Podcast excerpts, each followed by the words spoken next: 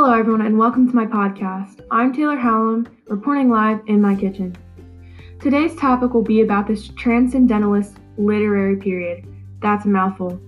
In case you forgot, here's a quick recap. This literary movement took place from 1849 to 1855.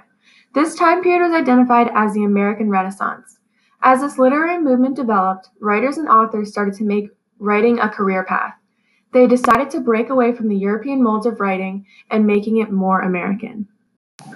Some famous authors that were transcendentalists were Ralph Waldo Emerson and Henry David Thoreau. These two authors I will be talking about later in the podcast about their writings and how it related to our generation. This podcast is mainly about how this time period relates to our generation and the thoughts and perspectives perceived in their writings. To start off, Ralph Waldo Emerson wrote a famous passage called Nature.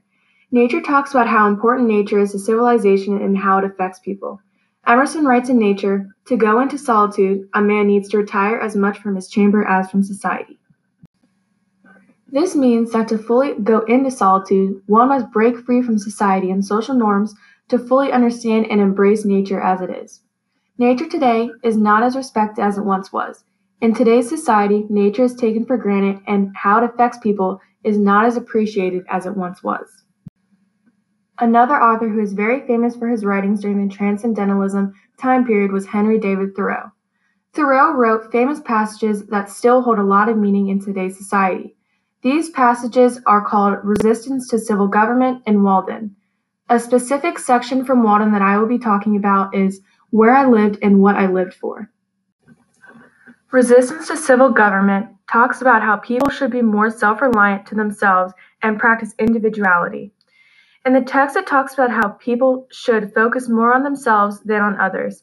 The story is basically about how the author went to jail and realized how important self reliance is and how it affects society.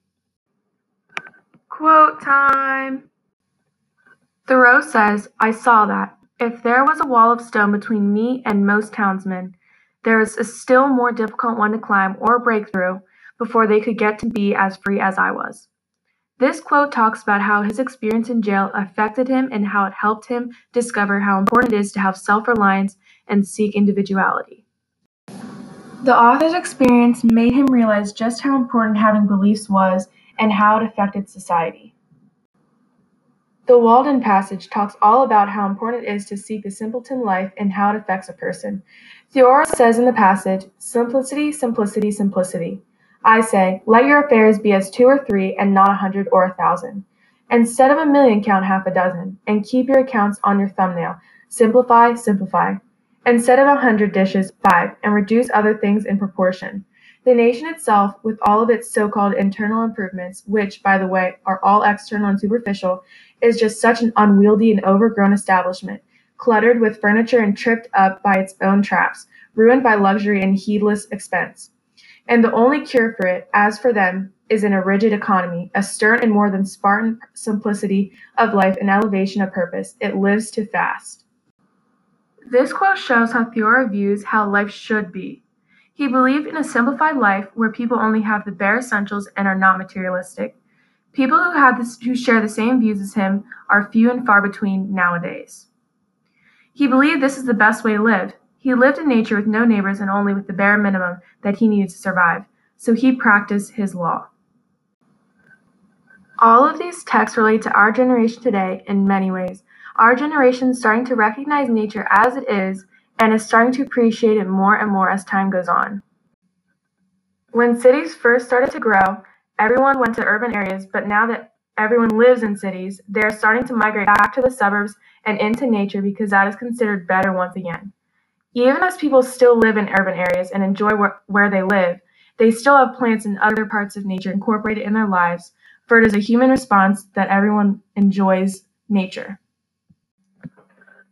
All right, everyone. Well, that's everything for the podcast. And I just want to say thanks for tuning in and listening to the connection to the transcendentalist time period to our generation. And I just want to say thanks again for tuning in. And I hope you guys all have a wonderful week and tune back in for the next video. Bye. Bye.